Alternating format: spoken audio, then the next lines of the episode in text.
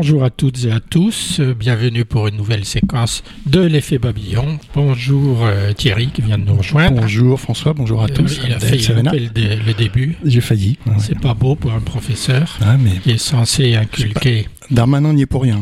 Non, c'est jamais. pour une fois que Darmanin n'y est pas pour quelque chose, profitons-en. Ces sections d'assaut ne m'ont pas poursuivi. Pour vous rappeler, euh, nous avons réalisé l'effet papillon depuis Luynes et nous avons souhaité interviewer, enfin demander, pas interviewer, demander son avis euh, au maire de Luynes sur euh, la politique internationale, la politique nationale et la politique locale.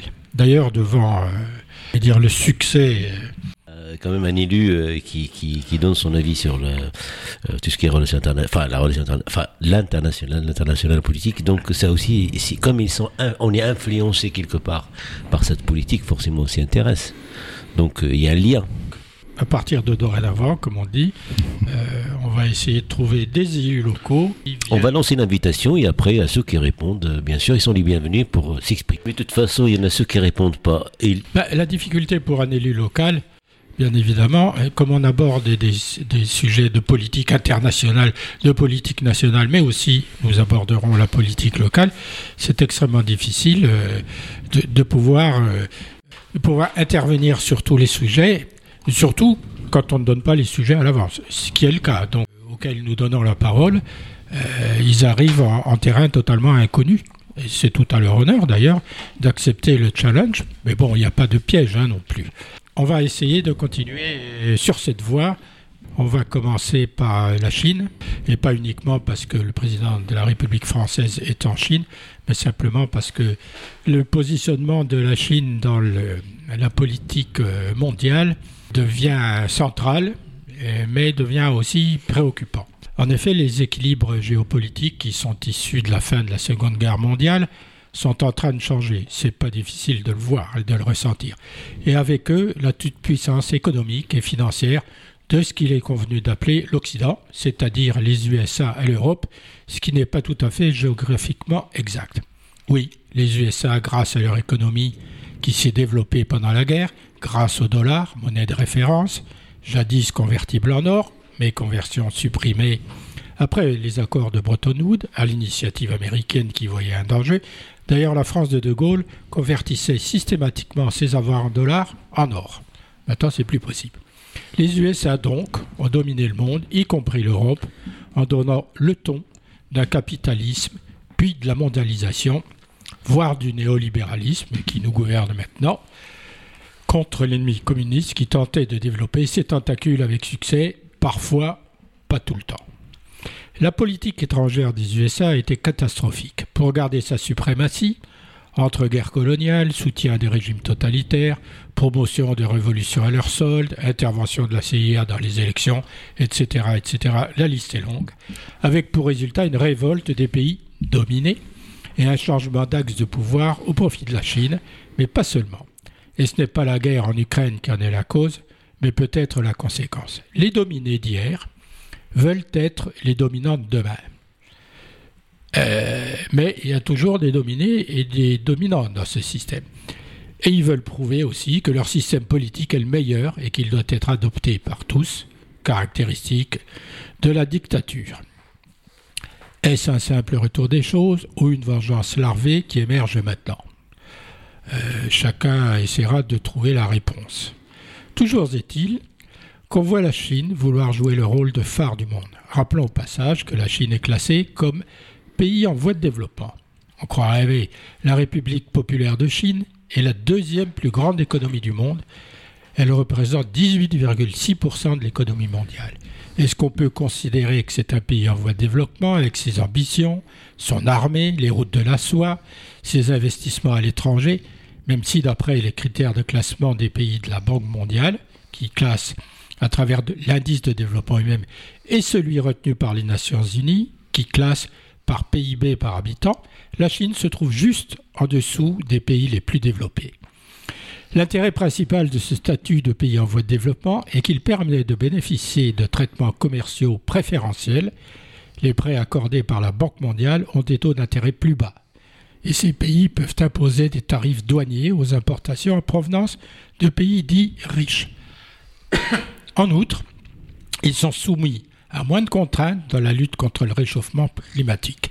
Donc, ce monde riche, le nôtre, paie pour le développement de la Chine. Ça permet à la Chine de se positionner comme leader du groupe des pays en voie de développement face aux pays dits riches, emmenés par les États-Unis. Si ce n'est plus le cas, ce qui arrivera fatalement, il sera plus difficile pour Pékin de se présenter comme une alternative aux vilains pays riches. La Chine passera de l'autre côté du miroir et deviendra officiellement une puissance susceptible de dominer les autres et qui ne pourra plus se faire passer pour un pays frère partageant les mêmes problèmes. C'est ce qui est en train peut-être d'arriver. Un pays va probablement suivre ces évolutions de très près, c'est l'Inde, car il y aura alors une place à prendre à la tête de ce bloc. Et l'Inde peut apparaître comme le candidat naturel à ce poste, eu égard à son importance économique et son importance en matière de population. Ces deux pays, l'Inde et la Chine, qui sont alliés, sont en fait concurrents, surtout en matière géographique, sur leurs frontières, ce qui mène à des affrontements pays frères, mais pays de sang et pays de larmes, entre eux. Le fer de lance du système chinois, c'est le bloc des BRICS, qui contribue à 31,5% du produit intérieur brut mondial contre 30,7% pour le G7, c'est-à-dire les pays développés. La tendance devrait continuer à s'accentuer dans les prochaines années. La croissance des BRICS est notamment portée par l'émergence économique de la Chine et de l'Inde. N'est plus le monde développé et le monde en développement, il s'agit maintenant d'un monde en ascension et d'un monde en descente. Le monde en descente, c'est le nôtre, celui de l'Occident. Aujourd'hui, de nombreux pays semblent intéressés par le fait de rejoindre les BRICS. L'Arabie saoudite, le Mexique, le Nigeria, le Venezuela et l'Iran ont notamment fait part de leurs intentions. En mai 2022, le ministre chinois des Affaires étrangères avait notamment évoqué l'idée d'un élargissement du forum BRICS à des pays comme l'Argentine ou le Pakistan, expliquant que la Chine a invité le Kazakhstan, l'Arabie saoudite, l'Argentine, l'Égypte, l'Indonésie, le Nigeria, le Sénégal, les Émirats arabes unis et la Thaïlande à rejoindre le bloc des BRICS. Ça fait quand même beaucoup de monde. Une puissance économique, sûrement, c'est BRICS, mais une puissance militaire et une puissance politique Point d'interrogation. C'est peu probable, tant leurs différences de vision globale sont grandes et leurs intérêts nationaux divergents. Quelle attitude également face à la Russie, membre des BRICS et engluée dans la guerre en Ukraine En juin, le président Vladimir Poutine avait euh, appelé les BRICS à coopérer face, je cite, aux actions égoïstes des pays occidentaux. Il avait notamment dénoncé les tentatives de ces pays occidentaux de se servir des mécanismes financiers pour rendre le monde entier responsable de leurs propres erreurs de politique macroéconomique. Ces derniers mois, la Russie et la Chine n'ont cessé de se rapprocher face aux tensions avec les Occidentaux. Le mythe fondateur des économies émergentes s'est évanoui. Les BRICS vivent leur moment géopolitique et ces pays tentent de se positionner en tant que représentants du Sud mondial en proposant un modèle alternatif au G7 mais ils n'ont pas de projet de substitution au système en vigueur actuellement. Ils sont comme les autres clubs ou forums et chacun y défendra ses propres intérêts. Toutefois, les nations BRICS actuelles, Brésil, Russie, Inde, Chine, Afrique du Sud, travaillent actuellement à développer une nouvelle forme de monnaie qui devrait être discutée lors du prochain sommet des dirigeants. La première étape consiste à passer au règlement en monnaie nationale. La suivante est de garantir la circulation d'une monnaie numérique ou de toute autre forme de monnaie fondamentalement nouvelle dans un avenir proche, a déclaré le vice-président de la Douma d'État russe. Évidemment, c'est contre le dollar tout-puissant. Rien de tel pour créer des tensions sur les monnaies, entre les monnaies. Quant au numérique, quand on voit ce qui se passe dans le Bitcoin, il faut quand même faire attention un basculement de la monnaie euh, habituelle vers la monnaie numérique. Pour en revenir à la visite du président français en Chine, qui se déroule actuellement dans ce contexte, soucieux de parler au nom du continent, il sera accompagné lors de, des entretiens prévus avec son homologue chinois de la présidente de la Commission européenne, dont le discours prononcé le jeudi 30 mars traduit le durcissement en cours au sein de l'Union européenne vis-à-vis -vis de Pékin. La manière dont la Chine continuera de réagir face à la guerre menée par Poutine sera un facteur déterminant de l'avenir des relations entre l'Union européenne et la Chine, avait-elle lancé. Euh, on comprend que Emmanuel Macron se soit fait accompagner de Ursula von der Leyen, puisque euh, tout seul euh, la France ne pèse que son poids, qui est un peu déclinant, et il vaut mieux se faire accompagner par la présidente de la commission. On a peut-être plus de, force en se comportant de cette façon-là. Moi, je, enfin, je mettrais un petit bémol quand même par rapport à, par rapport à ça, parce que autant euh, la France par rapport à, alors bon, je justifie pas le voyage de Macron en Chine, puisqu'il profite en, plus d'une crise euh, gravissime en France pour pour partir euh, quasiment toutes les semaines. Enfin bon, mais autant la France, elle elle peut avoir une parole avec par rapport à la Chine. Euh, puisque la France reste euh, au moins au niveau, enfin elle restait au niveau politique comme une, sorte de référence quand même. Hein. Euh, je crois que quasiment tous les gamins chinois connaissent la Marseillaise par cœur. Ursula von, von, der Leyen pour la Chine, c'est rien. c'est rien, éventuellement une éminence des États-Unis, mais donc on, on, se demande en fait, euh, enfin on se demande euh, pourquoi il a emmené cette, euh, personne dans ses, dans ses bagages. Quoi. Elle est en plus de plus en plus délégitimée, y compris par des Européens convaincus. elle a quand même quelques petites affaires aux fesses, notamment du côté de Pfizer pendant le Covid.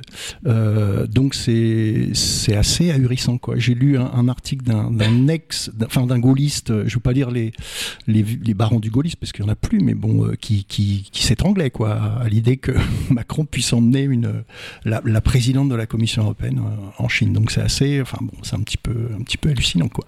Alors il est sûr qu'en matière de politique internationale depuis le général de Gaulle, la France avait une position particulière, c'est-à-dire qu'elle euh, euh, voulait parler elle seule, c'est-à-dire qu'elle portait sa propre parole. Là, il a choisi, alors c'est son choix, hein, de venir avec l'Europe. Du coup, je ne parle pas de la personnalité avec laquelle il va à Pékin. Disons qu'il il a emmené dans ses bagages, c'est péjoratif, l'Europe. Bah, oui et non, parce qu'elle elle est, euh, elle est elle peut, peut pas être représentative de, des Européens puisqu'elle est, elle est pas élue cette femme. Euh, elle est présidente d'une commission dont tous les membres sont nommés et elle, elle, pas, euh, je veux dire, je sais pas. Euh, si, je sais pas moi, le, secrétaire général de l'ONU, par exemple, bon, il y, aurait, non, non, mais Enfin, si, on en parlera. Je veux dire, c'est quelqu'un qui a, enfin, qui a une légitimité dans le cadre de l'ONU. Je parle pas en dehors, hein, dans le cadre de l'ONU. Elle, elle, elle est, elle est, enfin, euh, elle représente rien, quoi. Et puis, il l'emmène, mais euh, est-ce que les autres États européens, euh, en se plaçant sur le terrain de l'Union européenne, est-ce que les autres États européens ont donné leur accord? Non. En fait, c'est du Macron pur jus, quoi. C'est je décide de. Et puis, euh, puis voilà, quoi. Et, et, encore une fois, honnêtement, pour la Chine, elle, est totalement secondaire, cette femme. Elle, je il ne s'y intéresse même pas. Enfin, elle, ne représente rien, quoi. Alors, la question c'est, euh, qui peut se poser euh, face à, au fait que l'Union européenne soit représentée dans cette visite. Alors, on aurait pu choisir euh, la présidente du Parlement européen, ou, parce que c'est le Parlement est le seul à être élu toutes les, les autres organismes, la Commission et puis le Conseil des ministres, par définition, ne sont pas, élus.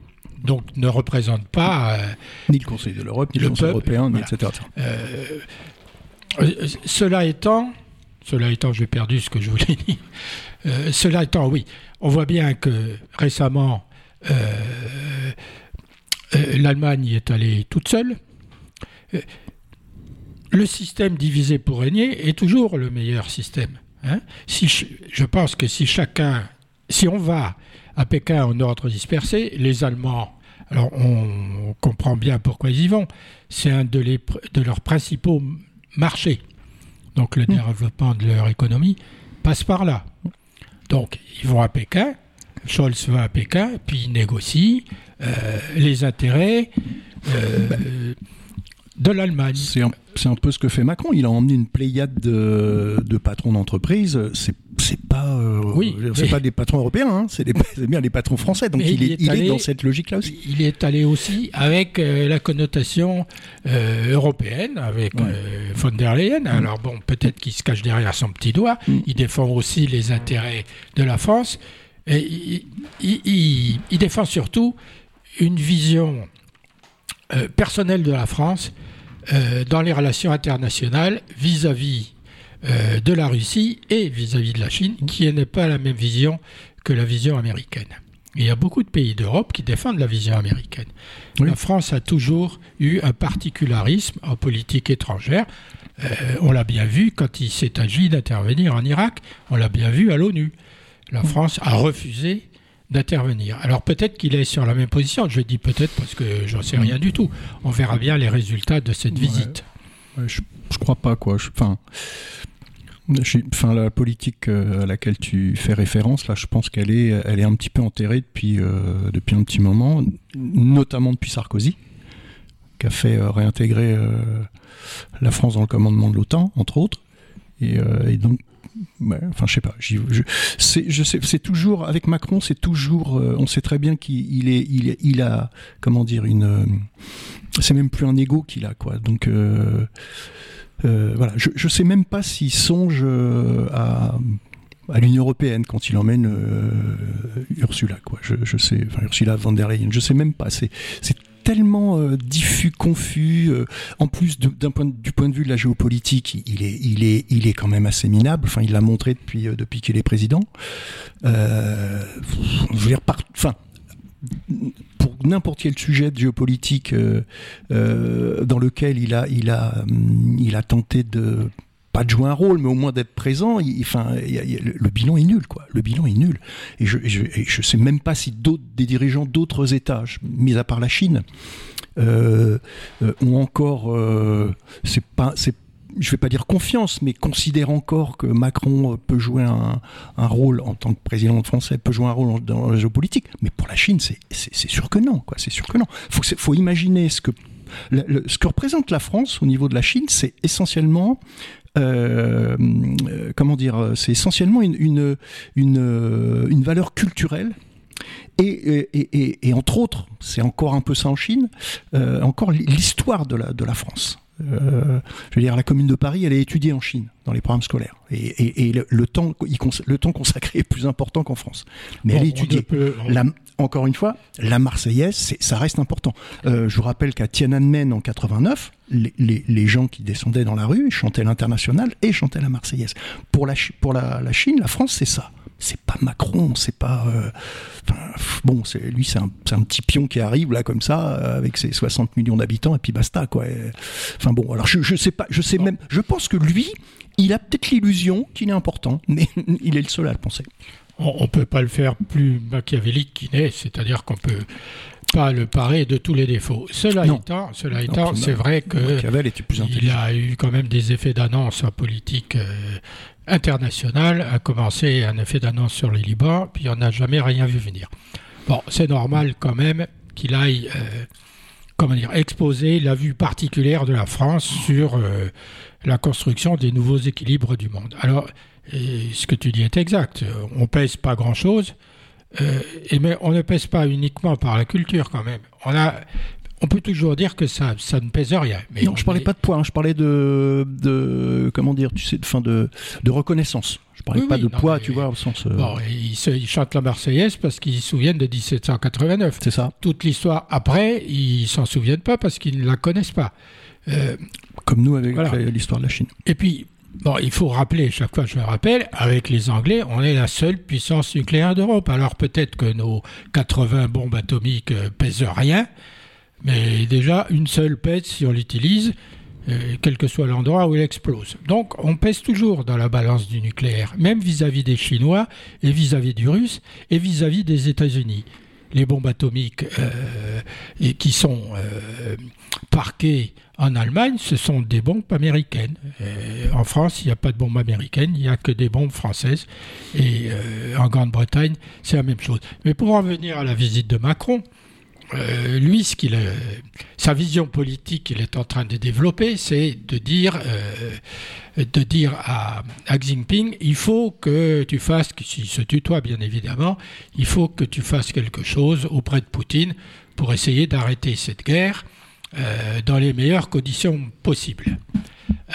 pourquoi?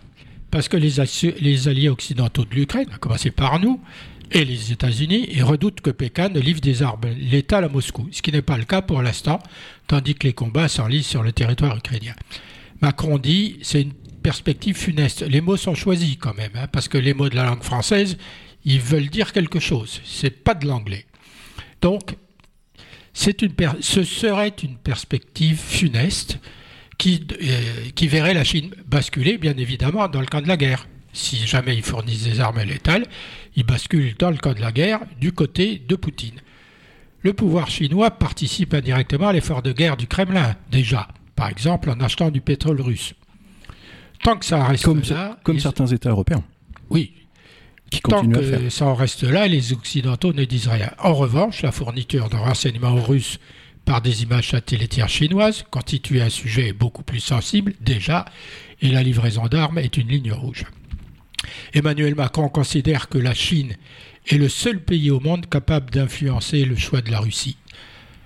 Euh, c'est ce qu'il dit et bah, en, ce moment sa visite ne lui donne pas raison. C'est ce que tout, le monde pense, a priori. Euh, oui, c'est ce que tout le monde pense, d'autant plus que Poutine vient de rejeter le plan de paix chinois qui fait la part belle à la Russie d'une certaine façon et qui ne parle pas à Zelensky ce qui est quand même fou euh, de vouloir faire la paix entre deux pays et d'oublier dans la balance un des deux pays. On espère aussi que Xi Jinping acceptera de répondre au président ukrainien, il ne l'a toujours pas fait, Zelensky, qu'il presse d'accepter un échange. En vain jusqu'ici, mais le rapprochement sino-russe est de mauvais augure et il est récent. Donc c'est quand même une politique de signe, ce rapprochement. Alors, la politique de Macron diffère en cela de l'approche des USA qui comme sur l'affrontement économique en premier, bien évidemment. Mais peut-on faire confiance à la Chine, qui n'en est pas une volte-face près, et qui nous voit comme des tigres de papier, comme disait Mao Tse-tung hmm. Parce que c'est pas le tout de croire ce que dit Jinping, encore faudrait-il qu'il joigne le geste à la parole. Jusqu'à preuve du contraire, la Chine, mais d'autres pays aussi, n'ont jamais montré ce genre de choses dans la diplomatie. Mais plus prosaïquement, les relations sino-européennes peuvent être un levier. La Chine a besoin de l'Europe comme débouché pour ses produits, pour ses investissements. Le contexte dans lequel les entreprises européennes exercent leur activité se durcit sous l'effet de multiples crises sanitaires, énergétiques, sécuritaires. Je dis sécuritaire parce que dans ce dernier discours, Xi Jinping a euh, mis en avant la sécurité de la Chine, et euh, fait un pas en arrière sur l'économie, ce qui est quand même aussi dans la politique des signes important. D'ailleurs, on le voit tout de suite, puisque les bateaux euh, chinois sont en train de, euh, d'encercler Taïwan. Hein faut, faut pas être naïf non plus. Il y a deux fauteurs de troubles ou de guerre manifestes dans le monde. Il y a Poutine qui est passé à l'action et il pourrait y mm. avoir Jinping qui pourrait passer à l'action, et ça ne se passera pas du tout. Je dirais il y en a trois avec Biden. Enfin, euh, oui. Par tradition, par tradition. Concernant les États-Unis. Mais Biden, euh, oui, en effet, ils sont toujours impliqués dans les conflits. Mm. C'est parce qu'on leur demande mm. d'être de, le parapluie euh, de la défense des démocraties. Euh, pas que, pas que. Je pense qu'ils sont, ils interviennent aussi. Euh, enfin, les interventions en, Afghanistan, en Irak, euh, voire ailleurs, c'est c'est pas pour servir de parapluie à d'autres à d'autres États. C'est pour leurs intérêts propres aussi qui le, qui le font, pétrole ou pas d'ailleurs. Hein. le pétrole joue un rôle évidemment, mais il n'y a, pas que le pétrole, hein. il y a aussi euh, des intérêts très. On, est dans une guerre euh, économique qui n'est plus largée, qui est profonde, ça. Euh, entre tous les pays, entre les mm-hmm. grands pays entre eux, et on peut considérer l'Union européenne n'est pas un pays, mais c'est un grand espace économique, donc il est concurrent avec les espaces économiques chinois, indiens, oui, chinois et indiens. Mm j'allais dire russe, il n'y a plus d'espace économique russe. Les tensions, elles viennent de là. Jusqu'à tant qu'il y a une guerre économique, Le mot guerre s'applique à l'économie, mais c'est pas une vraie guerre, même s'il y a des dégâts collatéraux très très très importants et que ça peut provoquer une vraie guerre armée. C'est- Toujours est-il que le contexte, pour en revenir aux entreprises et aux leviers économiques vis-à-vis de la Chine, C'est vrai, c'est vrai ce qu'il y, a- il y a deux points que Thierry t'a soulevé. Euh, La personne qui accompagne euh, Macron, bon, c'est juste pour faire un petit peu plus grand pour la représentation de l'E- de l'Europe. Et puis aussi au niveau culturel, c'est ça où le point fort de, de la France, de, de, de, de rayonner par sa culture, par ses points de vue, par sa, sa position. François rappelait euh, à juste titre que c'est aussi une puissance nucléaire, la France. Mhm. Donc, euh, ah oui, Voilà. ça, donc, c'est ça a l'air de rien, mais ça c'est- compte. Ah ben bien sûr, ça compte, c'est évident. C'est Ça évident. compte. C'est euh, c'est aussi un membre permanent du Conseil de sécurité de l'ONU. C'est aussi un, un élément qui est... D'ailleurs, en termes du fait que nous soyons une puissance nucléaire, alors que nous ne sommes pas un grand, grand pays, mais ça vient de loin, c'est la politique oui, bien sûr. général de Gaulle, euh, les autres pays se posent la question, est-ce que pour être, euh, comment dire, reconnu, Il, il- oui, il faut, passer par là. soit aussi une puissance nucléaire. Donc la prolifération, ça le risque. suscite la prolifération nucléaire, alors qu'on voudrait abolir le nucléaire. C'est un paradoxe total. Mm, mm, mm. C'est pour ça que les Iraniens veulent être une puissance nucléaire, pour se faire respecter.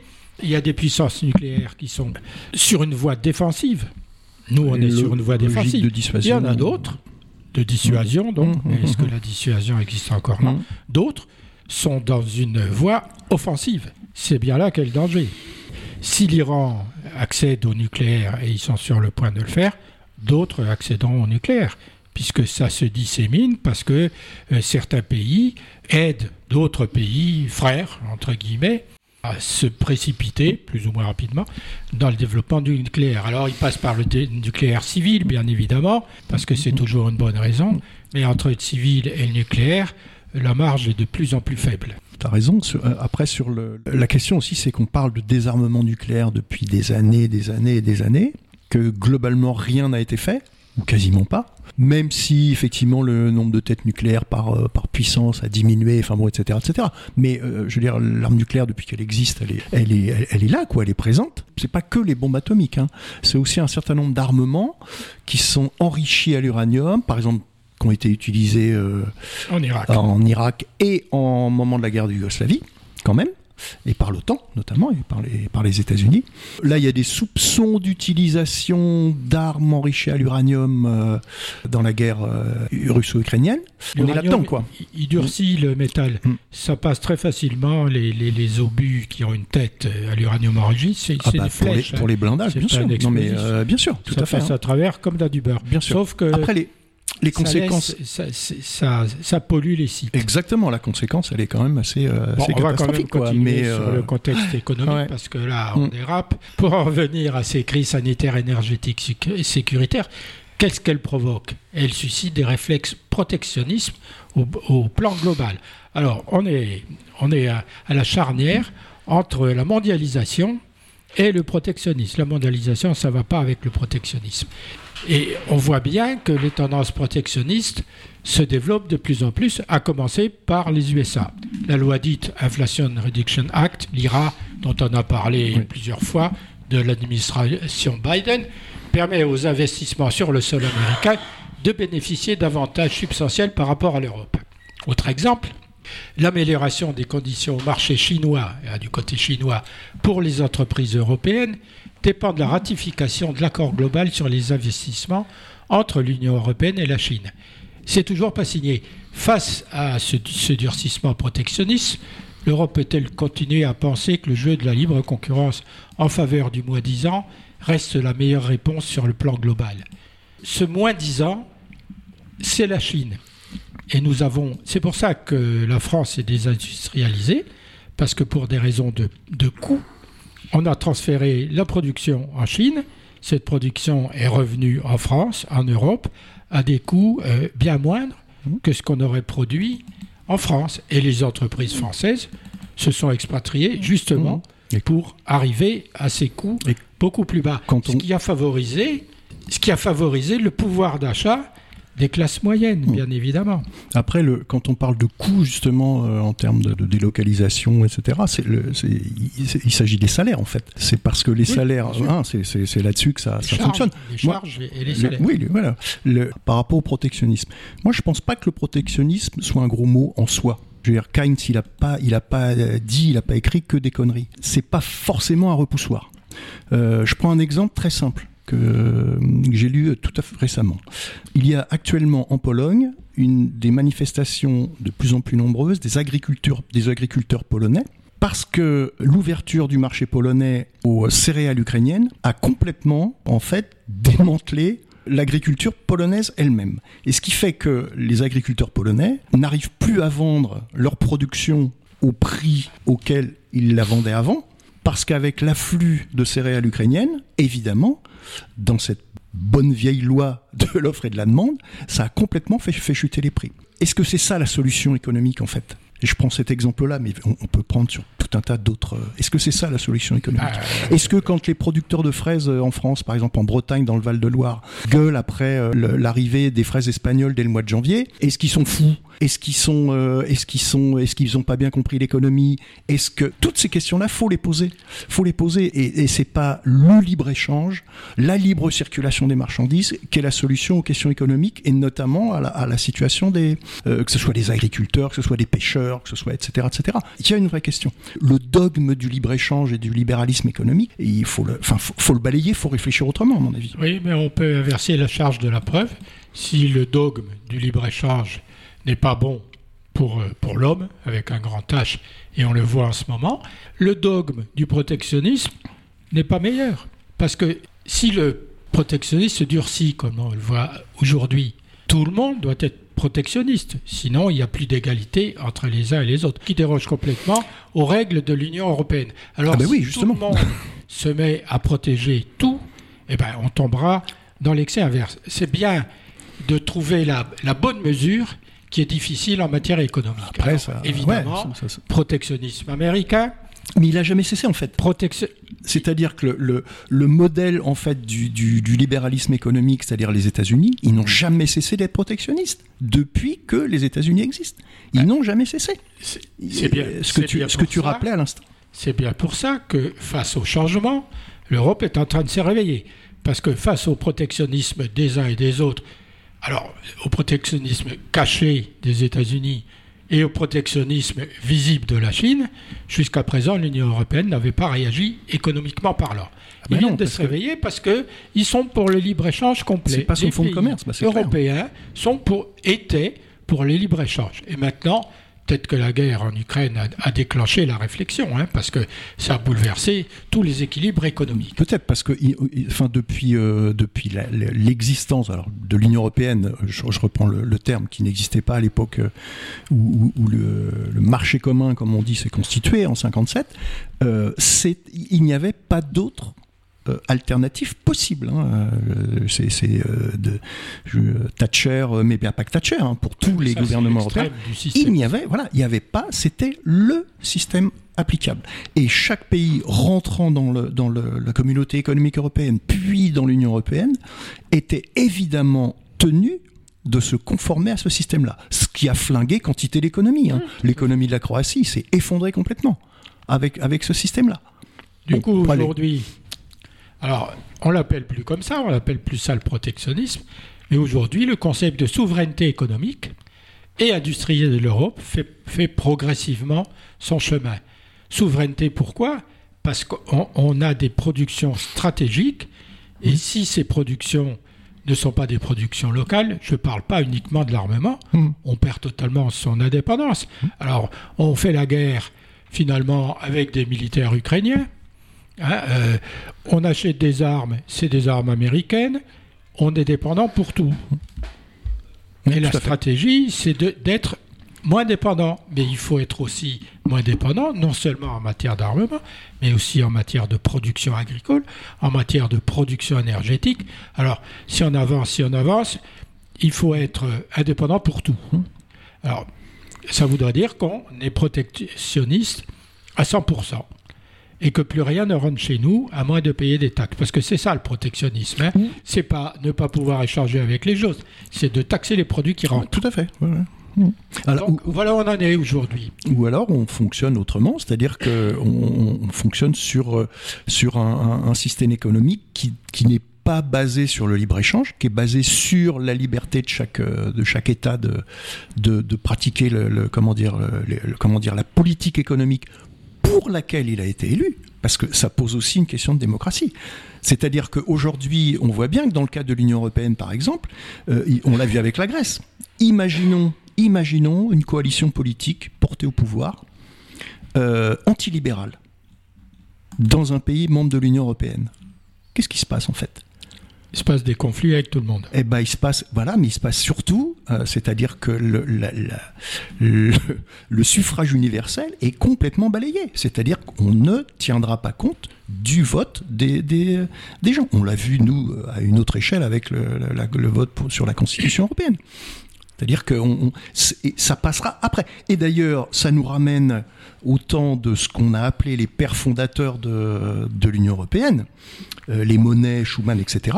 Euh, pour eux, ce qui était un, non, non, mais c'est important de, le rappeler, hein, parce qu'il y a des lycées qui s'appellent Jean Monnet, il y a des etc. qui s'appellent Robert Schuman, etc. Enfin bref, euh, il faut rappeler quand même qui c'était ces gars. Qui, leur objectif, c'était quand même d'en finir avec la souveraineté nationale et de mettre en place une supra un pouvoir supranational, et donc d'en finir avec le suffrage universel. Quand on connaît leur itinéraire politique, c'est cohérent. Mais ça veut dire que ça les questions économiques dont on parle, protectionnisme ou appelons-le autrement, euh, souveraineté euh, économique, comme tu disais, ou libre-échange, ça pose la question du vote des citoyens des États membres de l'Union européenne.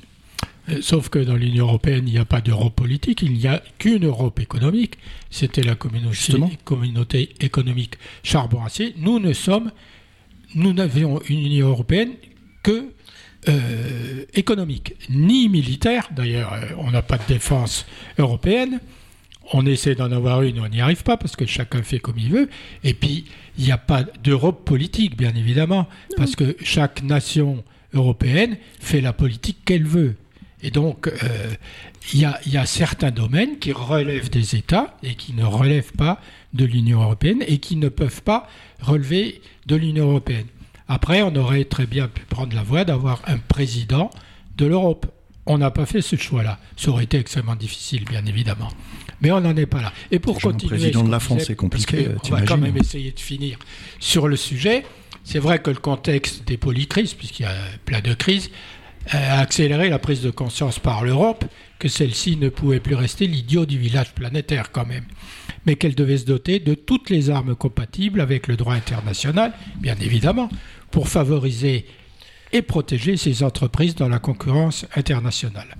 Alors on pourrait, et on l'avait déjà dit, euh, euh, mettre en place un Buy European Act, ça veut dire euh, acheter européen, qui est nécessaire pour dynamiser le Made in Europe et relocaliser notre industrie. En effet, depuis la Grande Dépression des années 30, les États-Unis sont dotés d'un Buy American Act qui fait des marchés publics un outil stratégique. Et acheter américain, c'est uniquement sur les marchés publics, c'est pas sur les autres activités économiques nationales. Donc, cette euh, Buy European Act porterait lui aussi sur les marchés publics c'est pas, c'est plus dans l'air du temps. D'ailleurs, l'industrie allemande attend de la présidente de la Commission européenne et du président français en Chine qu'ils insistent sur la fiabilité des dirigeants chinois et sur le respect des règles internationales. S'ils demandent ça, il faut croire que les dirigeants chinois sont pas fiables, on peut toujours le penser, et ils respectent pas les règles internationales, mais ça, on le sait. Cela inclurait une renégociation de l'accord commercial historique avec Pékin, l'accord global sur les investissements dont on ne parle jamais ou, dont on n'entend pas parler, qui a été rédigé en 2020, mais qui a ensuite été bloqué au Parlement européen après que certains de ses législateurs aient été sanctionnés par Pékin, qui ne fait pas pression, c'est bien connu, même si l'accord a laissé en suspens de nombreux points essentiels, tels que la réciprocité de l'accès au marché, c'est la moindre des choses, autrement ça s'appelle du protectionnisme, et la protection des investissements. C'est-à-dire qu'un investisseur étranger en Chine, si son investissement n'est pas protégé, ben, il n'investit plus. C'est pour ça qu'en ce moment, euh, ceux qui pourraient investir en Chine au niveau international se posent des questions sur la pérennité de leur démarche vis-à-vis de la Chine. Thierry Breton, le commissaire européen, ne dit pas mieux. Pour nous, Européens, il faut vraiment être conscient que l'avenir, c'est nous qui le bâtissons. Bien sûr que nous sommes ouverts, mais nous avons désormais des conditions très strictes pour entrer sur notre marché intérieur, dont je rappelle, dit Thierry Breton, qu'il est vital pour la Chine, et j'espère que ceci sera le message. La Chine est un partenaire commercial, mais la Chine est également un rival systémique. L'Europe doit être consciente de sa force.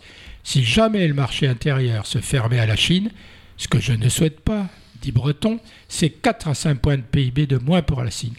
La Chine. C'est une crise sociale majeure dont elle ne se relèverait pas.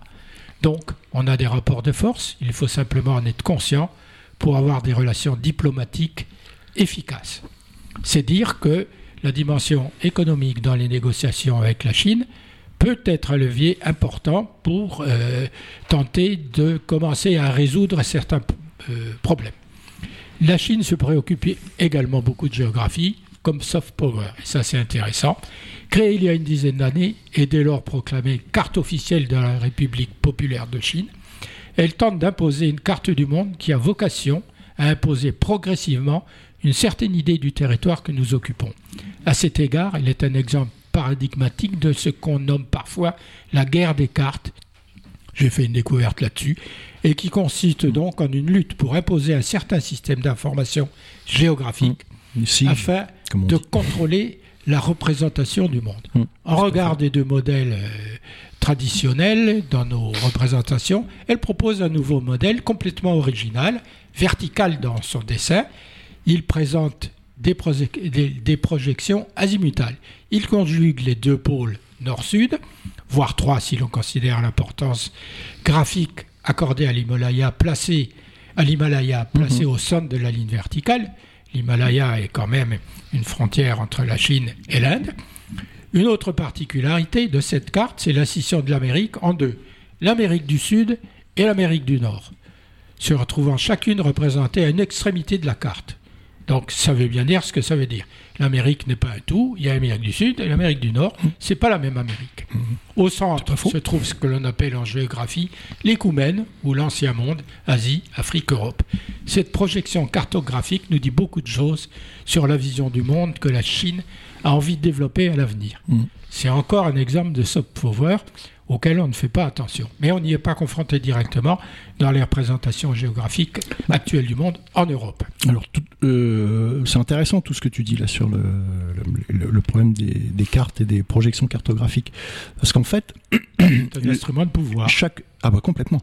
Chaque. Euh, un, très bon bouquin d'un géographe américain qui s'appelle Comment faire mentir les cartes. Dans une projection cartographique, il y a énormément d'informations ou de désinformation d'ailleurs, euh, elle a la particularité de ne tenir aucun compte de la superficie des, États. C'est-à-dire qu'on a, une, on a un Groenland, par exemple, sur cette projection Mercator, qui est quasiment aussi grand que l'Afrique. Alors que le Groenland, c'est tout petit, l'Afrique, c'est gigantesque. Euh, après, il y a d'autres euh, cartographes et d'autres géographes qui ont imaginé d'autres types de projections. Il y a Peters, par exemple, qui a imaginé une projection cartographique qui euh, fait correspondre la surface d'un état sur la surface d'un état sur la carte euh, à sa superficie réelle. Et on, a énormément utilisé cette carte, notamment dans les universités, euh, dans les facs de géo, notamment quand on travaillait sur les questions de sous-développement, les questions de tiers-monde. Il y a d'autres projections dont la projection chinoise, qui, euh, propose des représentations aussi différentes. Il y a notamment une carte, une autre carte chinoise, euh, qui a inversé les pôles et qui euh, où on voit le pôle sud au nord, le pôle nord au sud. Et donc la carte est complètement à l'envers. Mais ce qui peut, ce qui peut s'expliquer, parce que l'économie, les économies en relation avec la Chine, elles sont au nord de la Chine. Elles sont dans l'hémisphère nord. Euh, la Chine a des relations avec l'Australie, mais enfin bon, c'est pas l'Australie qui est. Donc en fait, à travers les cartes, il se passe plein de choses. Mais tous les États font ça. Tous les États ont utilisé tel ou tel, tel ou tel type de projection cartographique en fonction des, besoins, des fois en fonction euh, des, thèmes traités, mais aussi des fois en fonction des besoins géopolitiques. Alors pour terminer sur, sur cette introduction, si on peut appeler ça une introduction, un avis personnel. En fait, dans nos relations avec certains pays, on doit se demander s'ils ont la même notion du bien et du mal que nous, de la vérité, de la parole donnée. Il est vrai que nous-mêmes avons une appréciation à géométrie variable du bien et du mal, mais au fond, nous sentons la différence. Est-ce le cas de tous? On peut en douter face aux cultures, habitudes, retour de l'histoire. Là aussi, nos relations doivent inclure ce paramètre, faute de partir sur la mauvaise voie. Ça veut dire que quand on négocie avec un autre pays que le nôtre, il faut s'imprégner de la culture de ce pays Mm. pour arriver d'abord à ne pas faire d'impair et ensuite à comprendre les réactions. Alors, c'est encore plus compliqué quand on s'adresse à des pays lointains qui n'ont pas la même religion, qui a une autre façon de, vi- de vivre différente, sauf que, euh, comme tout le monde vit à l'européenne, on pense que tout le monde est européen. C'est pas vrai du tout. Non, c'est pas parce pas. que les Chinois vivent à l'européenne qu'ils pensent comme un Européen. Mhm. Je parle des Chinois parce qu'on parlait de la Chine. Ils pensent comme pensent les Chinois. Mhm. Ils ont une vision du bien et du mal qui n'est pas du tout la même pour des questions de religion. Ils ont un rapport à la parole donnée qui n'est pas du tout la même que, que- que nous, même si on ne tient pas toujours nos paroles. Pas vraiment. Là, c'est pas parce qu'on donne sa parole que ça marche. On la reprend tout de Ouais, suite. ah bah, mais tout le monde, oui, Donc il quasiment, faut hein. il faut pas compter sur les Chinois. Je le dis parce que euh, ils n'ont pas l'impression qu'ils nous trompent. Ils font simplement Mais comme mais- ils ont l'habitude de faire. mais pas Et moins- Ils sont étonnés qu'on réagisse. Pas moins que les autres, pas moins que les autres. Moi, je ne mettrais pas la Chine à part par rapport à ça.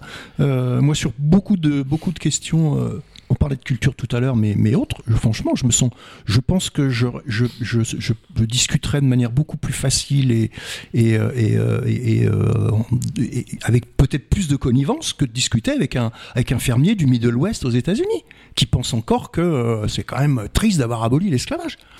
Je, je, vois- je vois pas pourquoi la Chine ou les Chinois, les Chinois c'est un milliard 600 millions, ça veut dire que c'est il y a, il y a des, des centaines de cultures en Chine. Parce qu'on parlait de la Chine. Oui, oui, non, mais tout Si à- on non, mais- prend non, mais si raison. prend le Japon, Mais c'est pire. forcément, euh, L'histoire de la dernière guerre mondiale et du comportement de l'armée japonaise, eh ben, c'est la tradition des guerriers japonais, des, des samouraïs. c'est le, oui, Voilà, c'est le militarisme que- japonais. C'est-à-dire euh, que oui, oui, non, mais on, trouve dans les lois de la guerre inadmissible de, de massacrer Mm. les prisonniers. Et ben, l'armée japonaise, avec sa culture des samouraïs entre guillemets, elle trouvait normal de massacrer. Mais- des prisonniers parce que puisqu'il faut pas se rendre. Ouais, mais- Donc ils ils ont pas la même notion du bien et du mais mal. tu sais, sans Après, aller, sans aller si loin, euh, c'est ce qu'a fait la Wehrmacht pendant, pendant la Deuxième Guerre mondiale, c'est ce qu'a fait l'armée française en Algérie, c'est ce qu'elle a fait à Madagascar, c'est ce qu'elle a fait au Cameroun.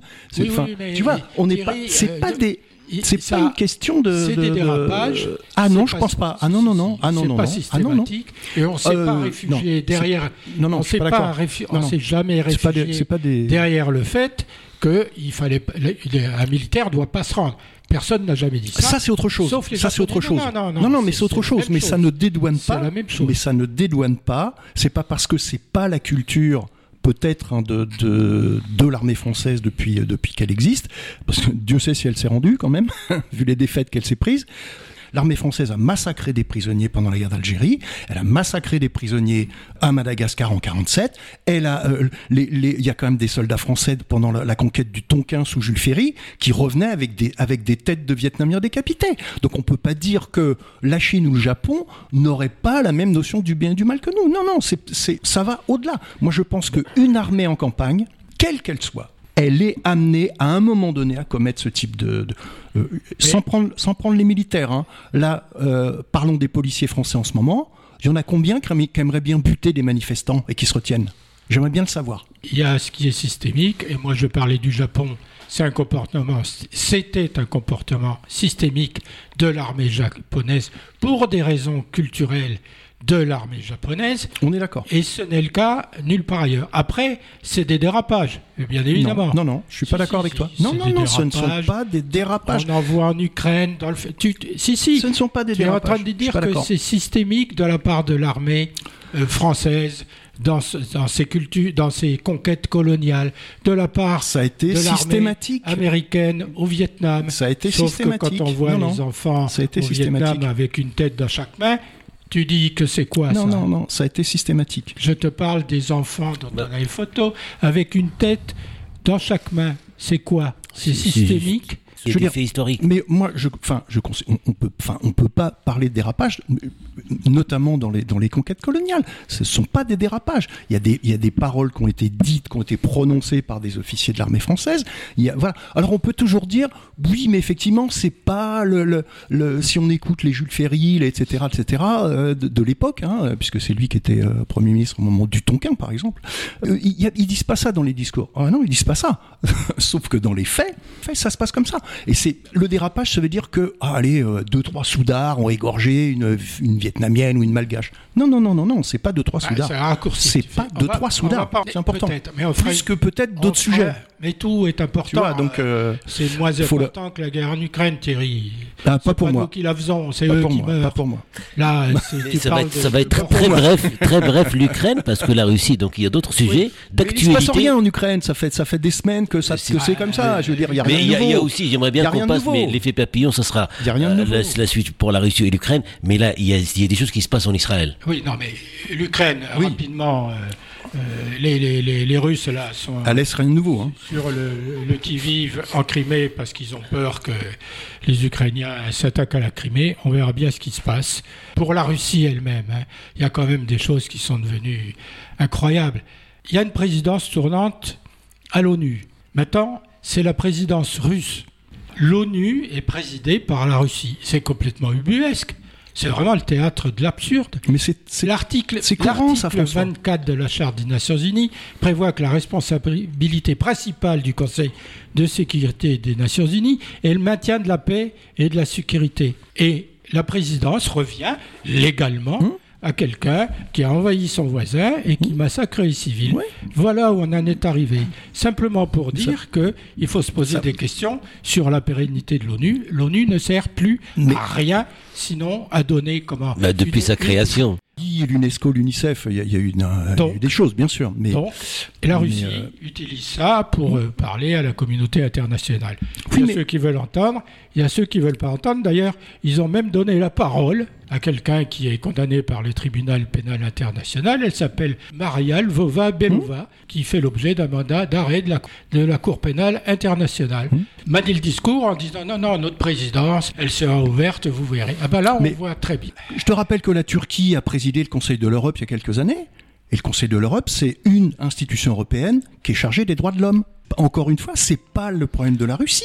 C'est simplement que on a des institutions avec effectivement, comme tu dis, des présidences tournantes et que les États membres de ces institutions, quelle que soit leur politique, quelle que soit la situation dans laquelle ils mettent euh, des populations entières, ça passe comme une lettre à la poste, c'est tout. Donc c'est pas uniquement la Russie qui instrumentalise. La Russie, c'est son tour. Et ben elle est présidente. Quand c'était le tour de la, de la Turquie pour présider le Conseil de l'Europe, et ben la Turquie présidait. Et puis quand ça a été le tour de l'Arabie Saoudite il y a pas longtemps, et ben c'était le tour de l'Arabie Saoudite. Voilà, on est dans on est dans ces systèmes-là. Ça va même au-delà de l'hypocrisie en fait. C'est-à-dire que tous les discours larmoyants sur euh, ah euh, les pauvres ceci, oh les pauvres cela, oh les méchants ceci, les méchants cela, c'est balayé euh, d'un coup de coup de main. Quand on voit effectivement le- bah, ce que tu évoques pour la Russie, et je te dis encore une fois, on peut l'évoquer pour la Turquie, pour l'Arabie Saoudite, pour les États-Unis, encore, Donc, encore une ce fois. que je disais, l'ONU On- ne sert plus à rien.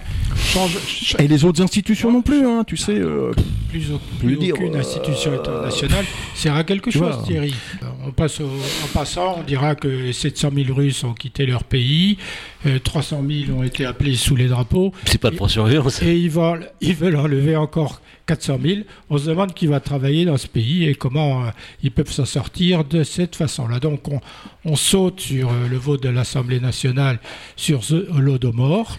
On a déjà parlé. Sur la Biélorussie qui a des armes Oui, nucléaires. Juste un point là-dessus. quoi. passe à Israël. Non, Juste non, une Thierry, parenthèse, on François. Non, non, non, non, On puisque tu en parles. Juste, juste une parenthèse. Juste une parenthèse. Un génocide, encore une fois, je l'avais dit, mais je le répète, c'est une notion juridique. Oui.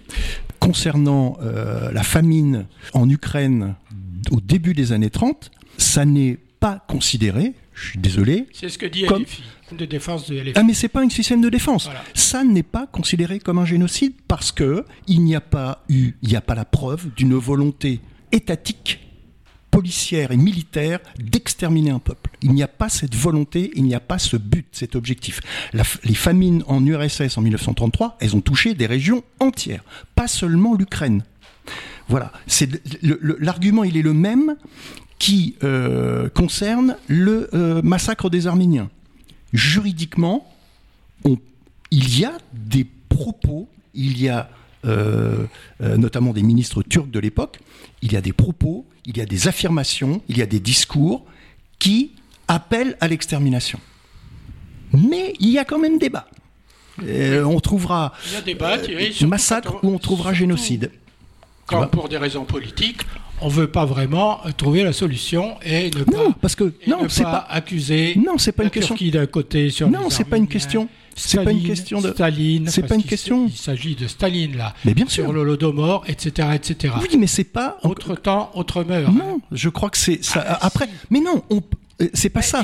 Je parle du terme, je parle de terminologie. Non, je parle du terme génocide, François. Et des dérapages du colonialisme. Eh ben, par exemple. Parce que avant on n'en parlait pas pour des raisons politiques, et maintenant la parole s'ouvre, et donc on commence à en parler, et même le. Mais non, ça fait. Et même le roi d'Angleterre a demandé à une commission de regarder le rôle de la royauté dans la colonisation. Tout à fait. Mais tu vois, pour reprendre un autre exemple, puisque, tu... non, non, puisque tu parles de ça, pour reprendre un, autre exemple, il est tout aussi absurde de parler de génocide de la France en Algérie. À aucun moment, les gouvernements français, quels qu'ils soient, ont émis la volonté d'exterminer le peuple algérien. Ça n'a jamais existé. Voilà. Donc on ne peut pas parler de génocide. Massacre, il y en a eu. Euh, mais encore une fois, ce que je veux dire, c'est que je, nie pas la réalité des faits. C'est pas ça. Hein.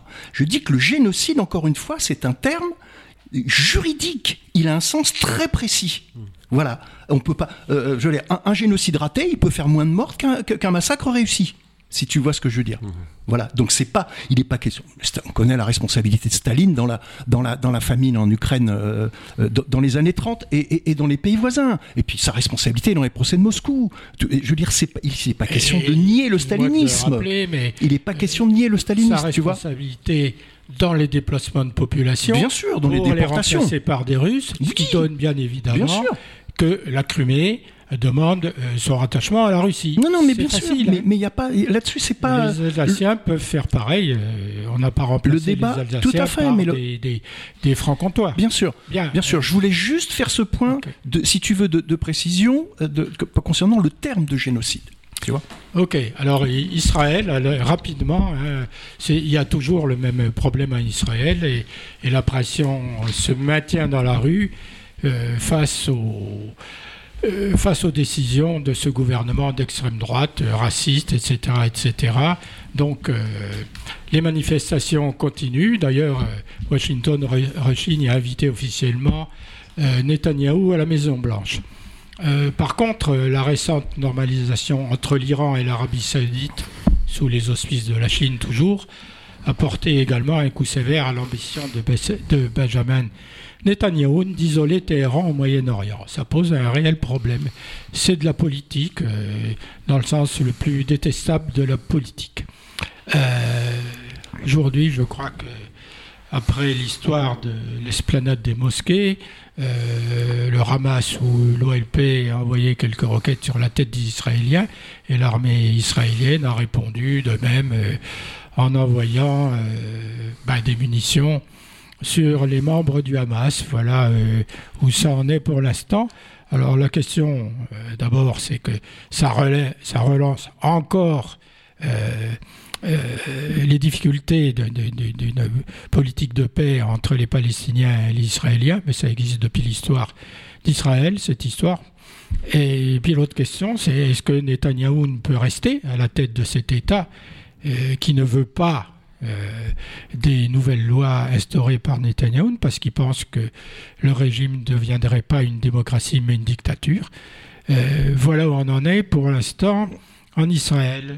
Mm-hmm. Abdel que non, mais à chaque fois en France, non mais à, chaque, fois, non mais c'est un problème que à chaque fois on a la fâcheuse habitude en France, on dit il y a des roquettes de Hamas, mais en fait il y a le massacre que la police et l'armée israélienne qu'ils ont saccagé euh, un lieu, euh, on peut être croyant ou pas, mais un lieu euh, saint, euh, la mosquée, ils sont rentrés, ils ont piétiné, et euh, c'est une requête, une requête de vue, ils avaient l'ampleur de, de ce qu'ils le massacrent et le piétinement des croyances des autres. Qu'est-ce qu'ils ont fait euh, À chaque fois en France et en Europe, on a cette fâcheuse habitude de dire voilà, il y a des roquettes, mais non, il y a l'armée et la police qui sont rentrés dans la mosquée avec. euh, il y a même pas de respect. Donc c'est un- un- problème. Bon, l'ONU, comme comme comme t'as dit euh, François, euh, il ne sert plus à rien. Donc euh, franchement, c'est la loi des plus forts en tout cas. Les résolutions de l'ONU par rapport à Israël elles- elles datent de quasiment de 1948. hein. Et ils sont, euh, ils sont embêtés les Israéliens parce qu'en fait l'Arabie Saoudite s'est alliée avec, avec l'Iran qu'on n'a jamais imaginé. Mmh, Donc il y a des, des- des- des cartes de, de- de repositionnement géopolitique un petit peu qui se... Enfin, c'est... Par contre, moi je dirais, il y a une chose qui est, tous frapp- avec qui est le feu, frappante. ils n'en sont pas conscients. qui est frappante Oui. aussi quand même, c'est que Netanyahou, c'est qui est quand même à la tête d'un gouvernement d'extrême droite, il a reculé sur le, le- le problème de- par rapport à la Cour suprême. Oui, mais Ce a que, reculé ce que notre gouvernement, ce que notre gouvernement à nous est incapable de faire sur, le- sur, la, sur la loi sur les retraites, c'est quand même hallucinant de comparer ça. Mais, mais quand même, la population, le, le peuple, enfin, le- le- les citoyens d'Israël, par exemple, ils sont quand même manifestés parce qu'il y a 30% des orthodoxiques, 35% des intégristes qui veulent imposer leur, leur, mode de vie sur les autres. Ben quand même, il y a la, la société civile israélienne est sortie. Tout à même. fait. Mais pour, mais pour, euh, c'est très bien, hein, mais Mhm. euh, il n'est pas trop dans les, les manifestations qu'on a en Israël en ce moment. Mhm. il- la question palestinienne n'est pas vraiment posée. C'est quand même essentiellement des manifestations euh, par rapport aux libertés et droits, et, et- et très bien. hein. par rapport à Mais- l'existence de l'État mais- d'Israël, ce qui mais- est quand même mais- important pour Israël. Mais, mais c'est, être ou ne pas être. oui, du coup, mais ouais. c'est pas. Enfin, la- le- le- Bah, il reste que les dernières, les dernières. et- et- et moi, moi, je pense, moi, je pense l'attaque du Liban et puis euh, de, de, de, de mêler les cartes. Moi, je pense qu'il faut se rappeler quand même que Hamas, euh, les Palestiniens quand même, ils ont touché quand même tout Israël. Donc il faut, il faut quand même que la, la, la loi des plus forts euh, en, en 2023 quand même, il faut arrêter avec ça. Il y a l'environnement, il y a des questions plus, plus un petit peu plus. Ça plus, commence plus- mal ton histoire. Ah, passe non, l'ONU. non, non, c'est non, c'est pas ça, c'est pas ça. C'est que c'est que c'est qu'il y a il y a, il y a un peuple en face qui qui qui, n'a- qui ne laissera jamais passer ses droits, qui est la, les Palestiniens. Les Israéliens ils peuvent fonder la, la, la, la, la- la société et, la, et, et Israël, euh, ils peuvent la fonder avec avec des mythes, avec des, des histoires qu'ils ont créées. Mais aussi il y a l'autre côté, il y a aussi une histoire qui est réelle et qui croit. Donc il y a il y a deux peuples malgré la loi du plus fort. En tout cas, les Palestiniens ils sont toujours là et, et, même l'armée israélienne, euh, le, Sahel comme, comme on dit, il arrive même pas, il arrive même pas à, à, à, se confronter directement. Ah bah Mais, oui. Bah, tu bah, sais, Israël, l'État d'Israël a été créé en 48 avec sous les auspices des États-Unis, Mhm. du Royaume-Uni, Et de la France. De la France Surtout du Royaume-Uni. et de l'URSS Et surtout et de l'URSS et de l'URSS. D'accord. Et depuis, depuis, quelles que soient les résolutions de l'ONU, quels que soient les événements qui ont pu avoir lieu en Israël par rapport aux Palestiniens, le- cet État-là, il est resté. Il y a, il y des, les, les, euh, les, euh, comment dire, euh, j'écoutais un manifestant euh, juif justement de, de- israélien qui disait, il disait, vous savez, euh, Israël, pour nous, c'est un État démocratique, mais il dit pour, pour les Arabes palestiniens, c'est un État juif. D'accord? Donc, on a, moi j'ai entendu depuis des années, on nous explique que Israël est la seule démocratie du Moyen-Orient. pas du tout. Il faut être sérieux, c'est quoi, une, il faut- démocra- faut c'est quoi une rappeler- démocratie? rappeler Non, non, non, chose, c'est pas une démocratie parce qu'il y a, il y, a, il y, a, il y a- il y a vraiment Bien sûr il y a- que non. une question d'apartheid. Mais Bien sûr Il faut non. rappeler une chose, puisque tu parlais de la création de l'État d'Israël à partir de la déclaration Balfour, c'est que euh, si tout le monde était d'accord, c'est parce que personne ne les voulait chez eux, chez soi.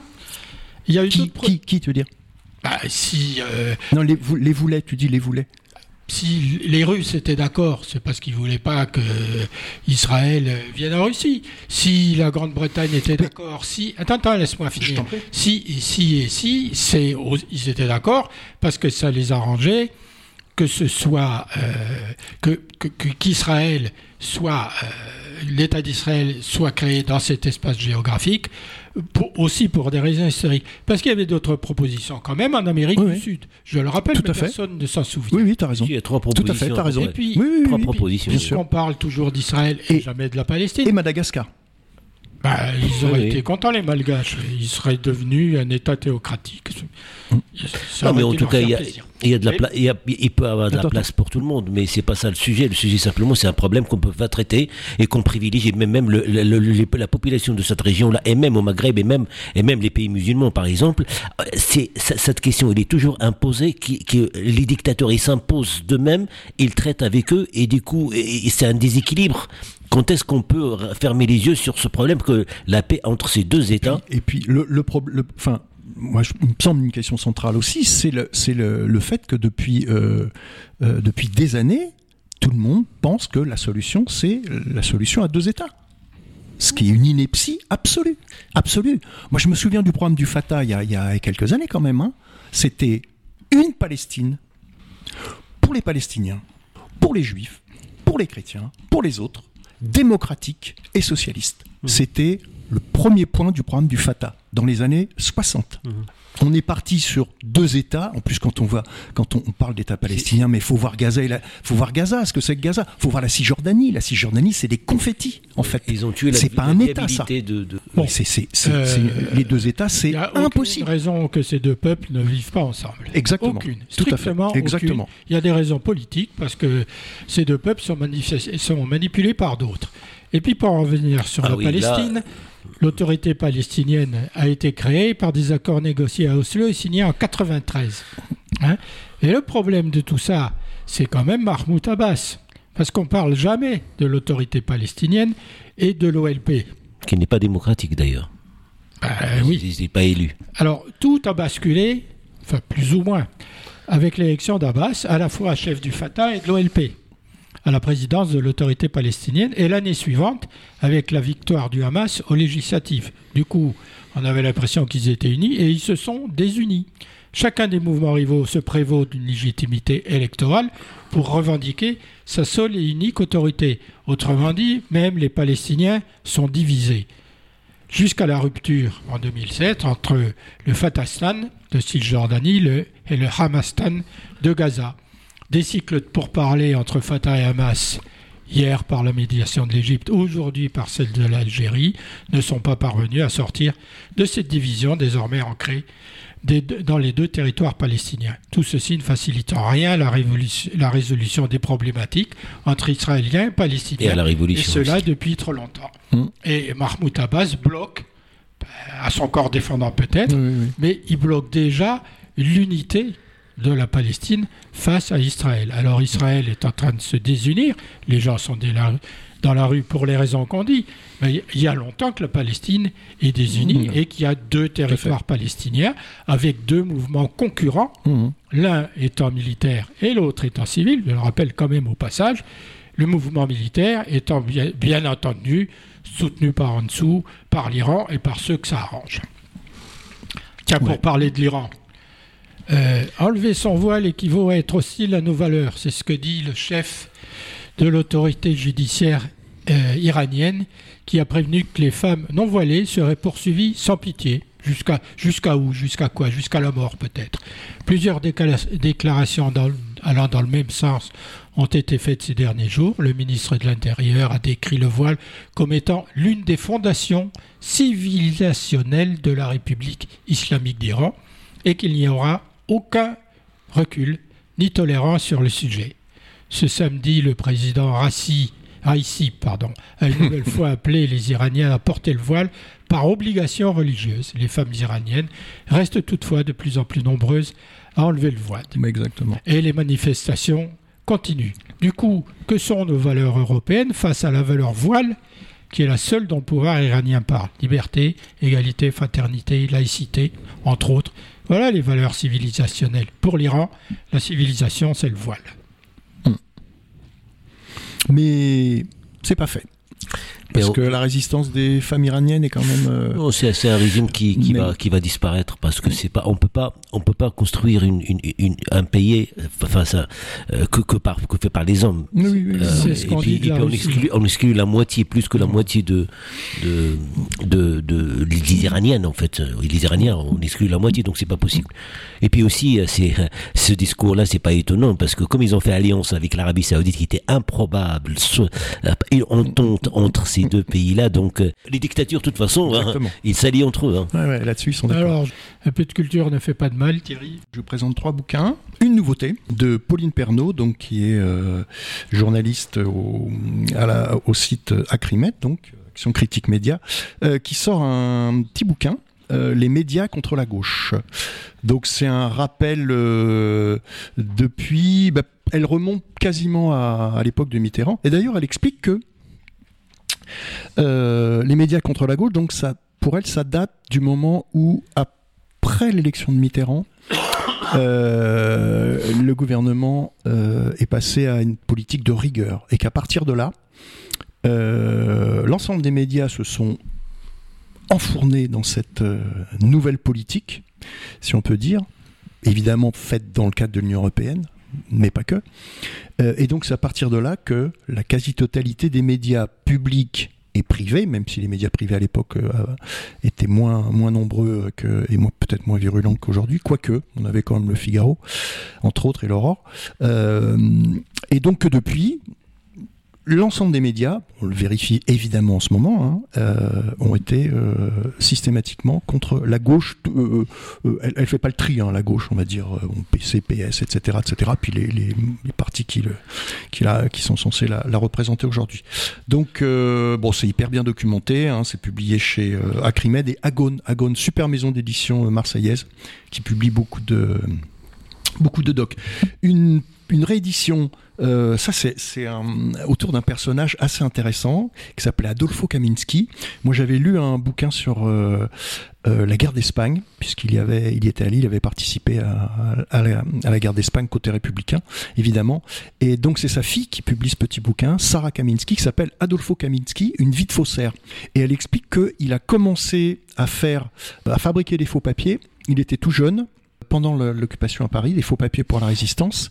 Et en fait, il va faire ce boulot pendant 30 ans. Donc, il a fait des faux papiers pour la résistance. Il fera des faux papiers pour le, les rescapés des camps. Il fera des faux papiers pour les réseaux de soutien au FLN.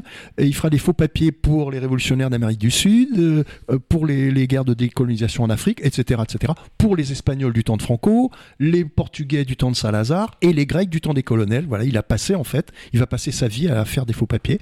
Donc, c'est un petit bouquin qui vient d'être euh, réédité au livre de poche. Ça s'appelle Adolfo Kaminski, donc Une vie de faussaire. Et une réédition aussi, alors dans un domaine complètement différent, d'un grand écrivain français qui est un peu oublié euh, par ses temps, qui s'appelait Georges Bataille. Euh, qui a écrit pas mal de, bouquins sur le, autour de l'érotisme notamment et de la littérature. Et il avait publié un petit bouquin qui s'appelait Lascaux ou la naissance de l'art. Hein, il y a eu évidemment beaucoup de bouquins historiques et, préhistoriques, hein, mais pas eu beaucoup de, livres autour de, euh, on va dire avec une approche littéraire. C'était le premier et ça reste la référence. Euh, vous la retrouvez partout dès que vous intéressez au, évidemment de Lascaux, mais pas que. Après, on peut aller sur Chauvet ou d'autres.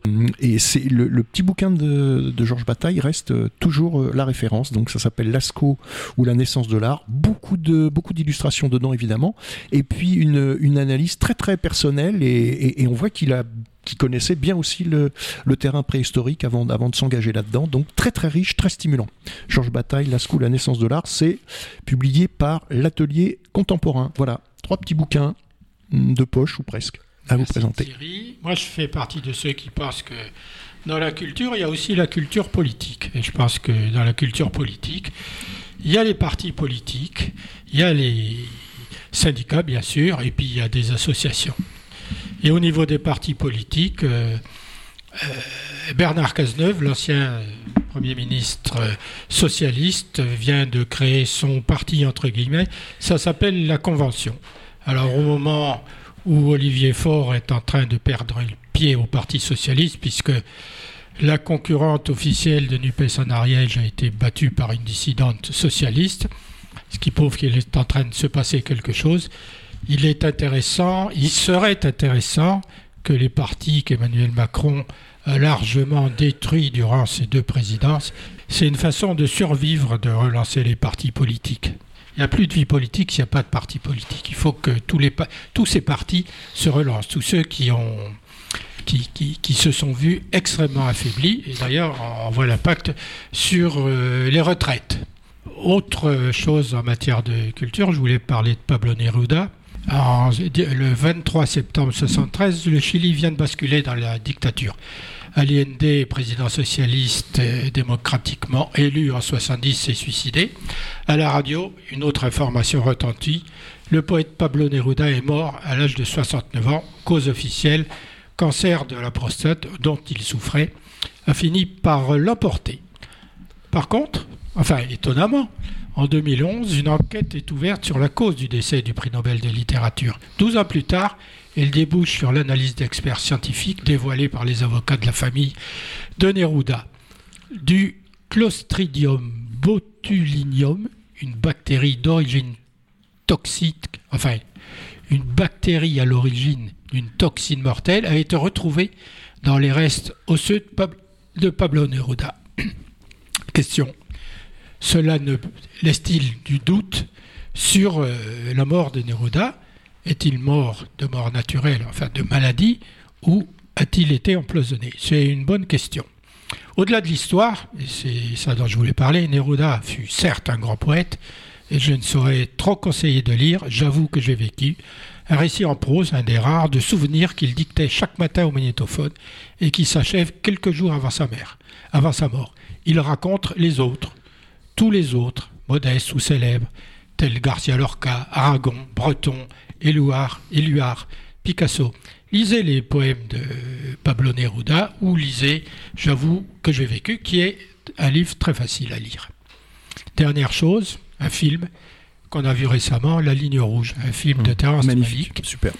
Qui, qui, est repassé sur Arte, qu'il faut absolument voir ou revoir. Mmh. Film de guerre qui se situe à Guadalcanal dans les Salomons, où Malik utilise le contraste entre des paysages paradisiaques, alors c'est rythmé dans le film, et les horreurs de la guerre qui se plaquent là-dessus, le sublime et l'ignoble. Mais Malik favorise surtout les personnages. Même si les dialogues sont rares, ils sont remplacés par la voix intérieure des personnages. C'est surprenant et en même temps, c'est une drôle de façon de filmer les choses. Et les chants d'oiseaux eh ben, tout ce qui est paradisiaque. Complètement. La ligne rouge désignait d'abord la bataille de Balaclava en 1854 du fait de la couleur rouge des uniformes britanniques. On, la retrouva dans un poème de Kipling, Tommy, célébrant l'humanité des fantassins du Royaume-Uni. En fait, Malik a adapté le roman de James Joyce pour qui la ligne rouge sépare les saints d'esprit des fous et les vivants des morts. D'ailleurs, on peut relire le bouquin de Norman Mailer, Les nus et les morts. Mhm. C'est ce que Malik a su si bien retranscrire et partager. Essayez de revoir ce film, on y voit la guerre d'une autre façon et les hommes dans la guerre d'une autre façon, avec humanité. Alors tout à l'heure on parlait des massacres, eh bien c'est un film de guerre où il y a des massacres, mais où il y a beaucoup d'humanité. C'est traité d'une façon vraiment surprenante. Hmm. Malik est un grand cinéaste. Il fait un film tous les dix ans, mais... c'est peut-être pour ça que c'est un grand cinéaste. Ouais, excellent, génial. J'en ai terminé euh, avec la. Nous en avons terminé, pardon, avec la partie culturelle. Merci de nous avoir suivis. Alors, on s'est, on s'est étendu sur la première partie, du coup. Du coup, on n'a pas parlé bah, des autres sujets. Il y a beaucoup, il y a beaucoup de choses. alors, je les reprendrai après. Mais si je reprends la fois suivante, chaque fois ce que j'ai faut les réduire, il faut les réduire, faut en faire moins, comme ça on a plus de temps. comme ça on a plus de temps. En tout cas, c'est très intéressant. Avec euh, il y a l'actualité qui se mêle avec l'histoire, et puis il faut toujours rappeler l'histoire pour avancer. Merci Thierry. merci François. Merci à toi François. Au revoir. Effet papillon. À la semaine prochaine. À bientôt.